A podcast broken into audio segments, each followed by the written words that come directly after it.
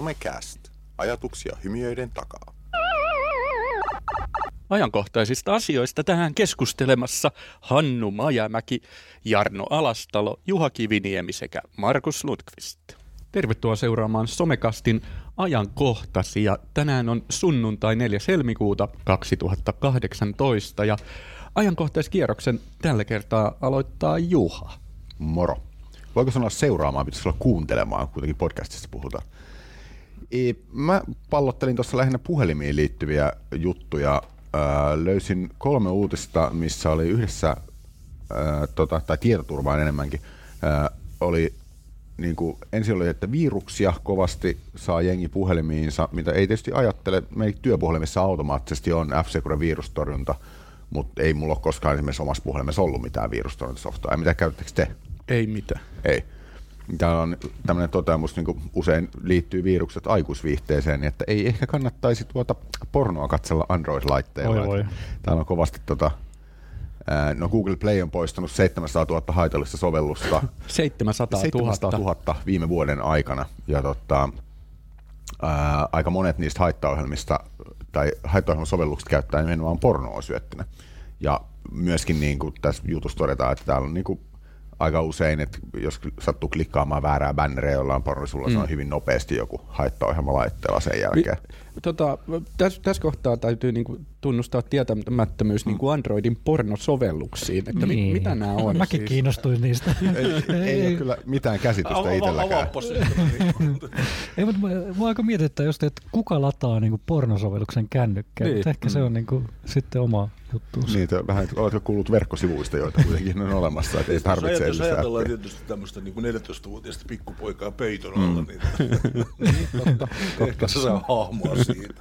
Mutta muutenkin tavallaan, tässähän niin pohjimmiltaan kyllä kuitenkin siitä, että pitää niin aivot päällä, niin ehkä myöskin niin on tiedoturva huomattavasti paremmalla tolalla. Mä en muista, joku suomalainen tutkija, tietotekniikkatutkija joskus sanoi, en muista kuka, niin että suurin uhka tietoturvalle on yleensä se käyttäjä. Kyllä se pätee tässäkin. Että kaksi muuta uutista, niin joku ranskalainen TV5 Monde-kanava hakkeroitu, ja ilmeisesti niiden kanava on päästy hakkeroimaan jotenkin niiden YouTube-tilin kautta, mutta niiden YouTube-tilin salasana on ollut YouTube-tilin salasana, kirjoitettuna vaan ranskaksi. Totta kai. Et ei nyt ehkä ihan vahvasti ole välttämättä mennyt jollakin, kun sitä on mietitty, mutta ei me vahvasti aina niinku, periaatteessa hakkereiden pitäisi olla aika niinku asiantuntijoita noissa hommissa, koska ne kuitenkin purkaa niitä työkseen tai harrastukseen tai miten vaan näitä hommia, niin FBI on saanut jonkun hakkerin kiinni, tehnyt kotietsinnän, ja kaveri on sitten tietenkin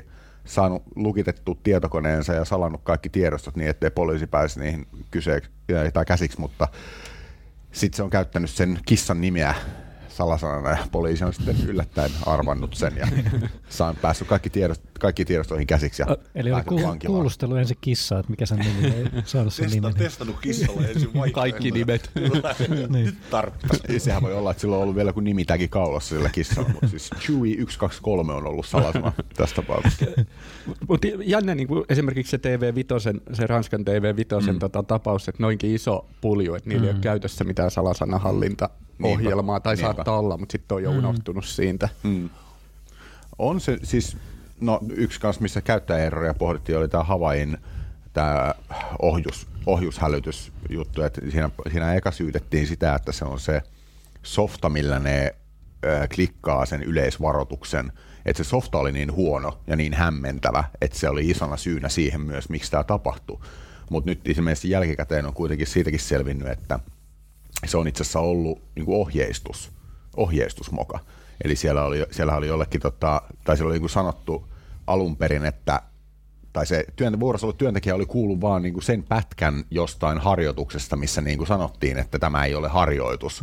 Tavallaan, että käytännötkin on ollut niin kuin ihan munillaan, että siihen tilanteeseen on päädytty. Mutta kyllä tietysti tämmöiset, mitä niin kuin salasanoja miettii ja muuta, niin kyllä mä ainakin syyllistyn siihen, että mä käytän ihan liikaa samoja salasanoja eri paikoissa. Se on melkein pakko, kun ei siis niin kuin muuta se on haettu uudestaan ja uudestaan joka palvelussa.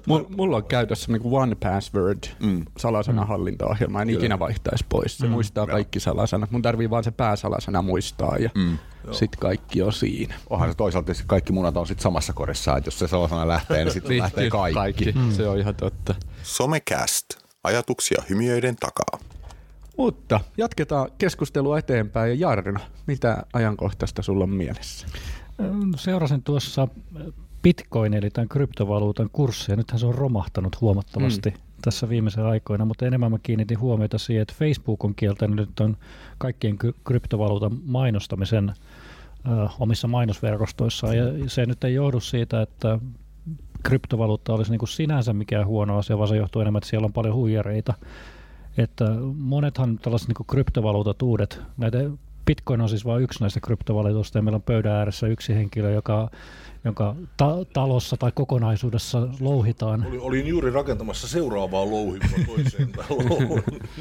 Joo, mutta on jännä, että tätä epäilyksiä on tullut niinku kryptovaluuttojen suhteen, koska siellä on myös huijareita, jotka ovat ensin keränneet rahaa sen kryptovaluutan perustamista varten ja sitten sanoneet, että heippa. Ja jotkut ovat saaneet $11, jotkut ovat saaneet vähän enemmän niitä kerättyä, niin sitten se on syntynyt ongelmaksi, että näitä erilaisia kryptovaluuttoja on tullut ja rahat on viety. Et siellähän on niinku moniakin, mitkä on sitten taas sanottu, että ne on tällaisia ponsiskemejä, eli tällaisia pyramidihuijaus. Linkataan tuonne Facebookiin ja muualle tällainen Bitconnect-meemi, joka oli taas sitten suurella hypellä, tuli markkinoille ja markkinoi sitä omaa lompakkoa, niin siinäkin on erilaisia huijauksia taustalla ollut. Mutta se on lähinnä, että tuleeko se Bitcoin tai kryptovaluutta ollenkaan vai jääkö se nyt ison kansan niin kuin epäilysten varjoon? Ennen kuin mä kertoisin siitä, että Helsingin länsisatamassa on automaatti, josta voi nostaa bitcoineja euroina. Ei, muistaakseni. Seinästä lähtee rahaa ihan bitcoinitililtä. Sitten lyödään se koodi ja sen jälkeen se vähetään bitcoineja. Mä oon samanlaiseen euroina törmännyt jossain foorumista tai rautatieasemalla. Levykauppa X taitaa olla. Joo. Malmilla taitaa olla myös. Joo. Käytiin testaamassa, ei hyvin toimi. Nythän EUhan on väläytellyt sitä, että nämä pitäisi saada valvonnan alle kaikki nämä valuutat, että ne pitäisi pystyä jäljittämään, että kuka on valuuttaa ostanut ja kauppaa niillä käynyt. Semmoinen muuten mielenkiintoinen niin kuin sivupolku tästä kryptovaluutoista. Se on aiheuttanut sen, että näytön ohjelmat on loppunut kaikista välinekaupasta. Miten saa mistään? Ja nyt tällä hetkellä tämä mun rakas 17-vuotias, se myy tarpeettomia näytönohjaimia 4-kertaisen hintaan siihen nähden, mitä se osti ne pari kuukautta sitten. Mutta mitä Hannu nyt tuollaisena niin kuin louhintatalon omistajana, niin, niin onko tässä niin kuin kuplavaara? Siis totta kai tässä on kupla, mutta siis kysymys on tavallaan kuplasta aina, että aina joku siitä hyötyy ja joku siitä kärsii. Niin. Se on niin kuin kuplan ominaisuus. Mutta kyllä siinä taustalla on mun mielestä myöskin niin kuin vakavia kysymyksiä, siis vakavia kysymyksiä niin kuin monetaarisen järjestelmän niin kuin siis uskottavuudesta ja legitimiteetistä. Että kun meidän kaikki muutkin valuutat osoittautuu samanlaisiksi kupliksi. Tämä niin kuin osoittaa sen, että tämän tyyppinen rahajärjestelmä, kun meillä on, joka ei perustu reaalitalouteen, niin se on todellisuudessaan kokonaisuudessaan kupla. Ja sillä voi olla aika isoja seurauksia. Niin on se vitsihän, että sä niin juttelet Bitcoinista minuutin aikana, niin sen aikana se kurssi on muuttunut jo kyllä, niin joo, 5 kertaa. Joo. Et sen puolessa. Näin sitä voi niin kuin rikastua näytönohjaimia ostamalla. Se oli jännä, mihin mä itse törmäsin, että kun teen freelancer-keikkaa ukko.fi-palvelun kautta, ja niitä pystyy nostamaan palkan myös bitcoineen nykyään. Aha.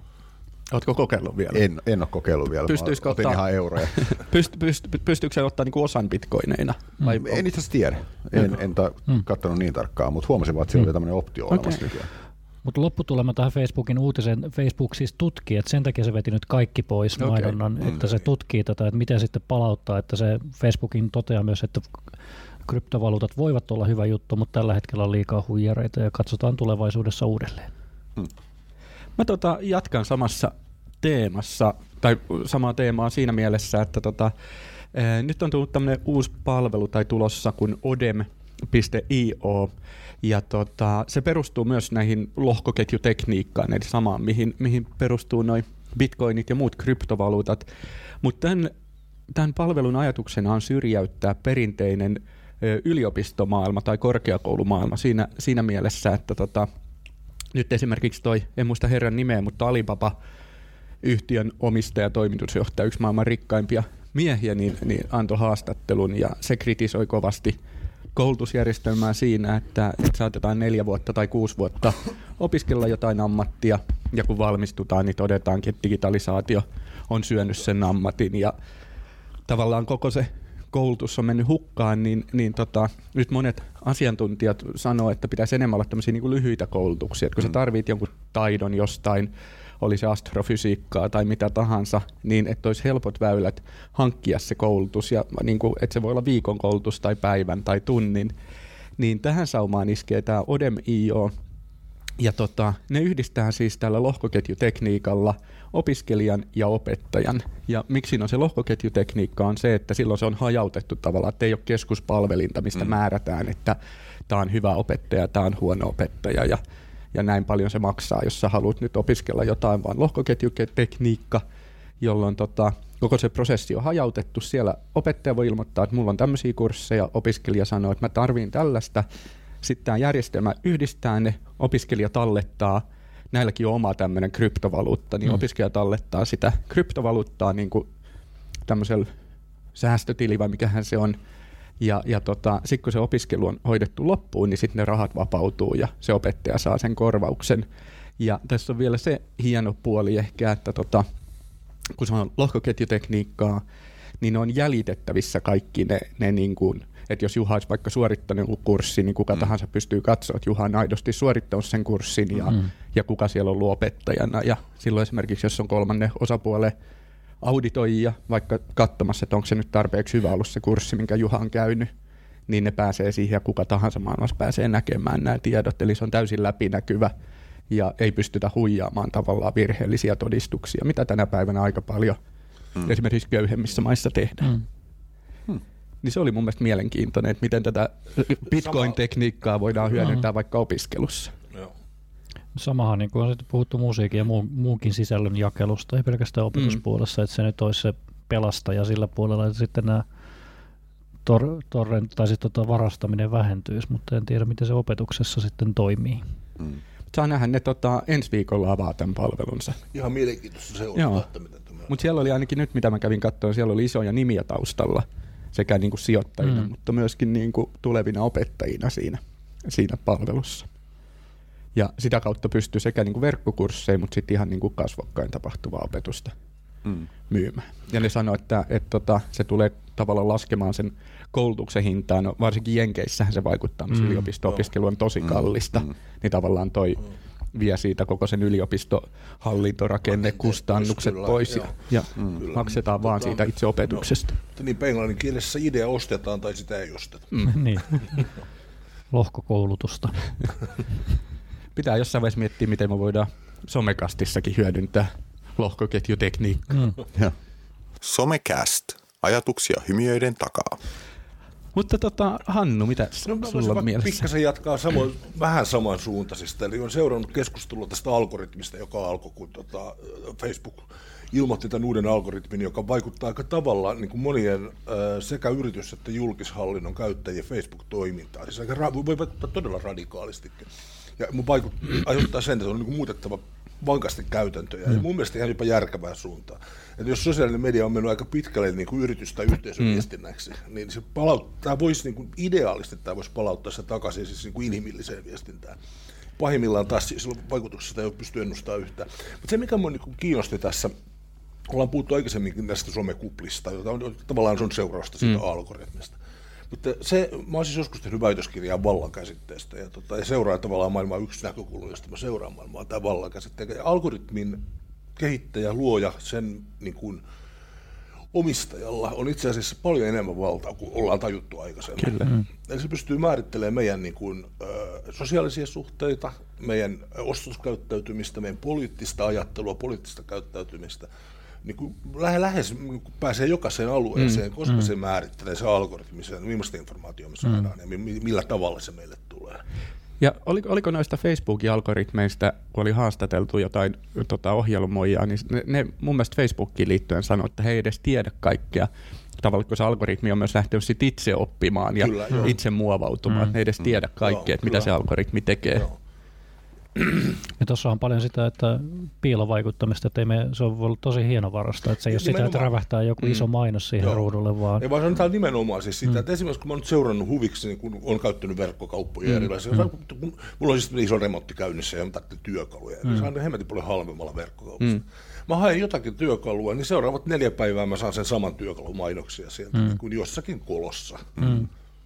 Siitä oli itse asiassa tänään just luin tuossa aamulla juttua, niin se perustuu siis tuohon Facebook-pikseliin, semmoisen pieneen ohjelmanpätkään, minkä sä laitat omille nettisivuille, mitkä kautta voi seurata. Mutta siinä oli, että oliko maailman nettisivuista niin tyyliin 40% oli joko Googlen tai Facebookin seurantapikseli tai seurantakoodi. Että kyllä meitä joka paikassa vahditaan ja kytätään. Niin ja sen kautta, niin kun, ei nyt ihan suoraa tietoa, mutta monet muutkin sivustot saa tietää, minkä tyylisellä sivustolla se tyyppi on käynyt.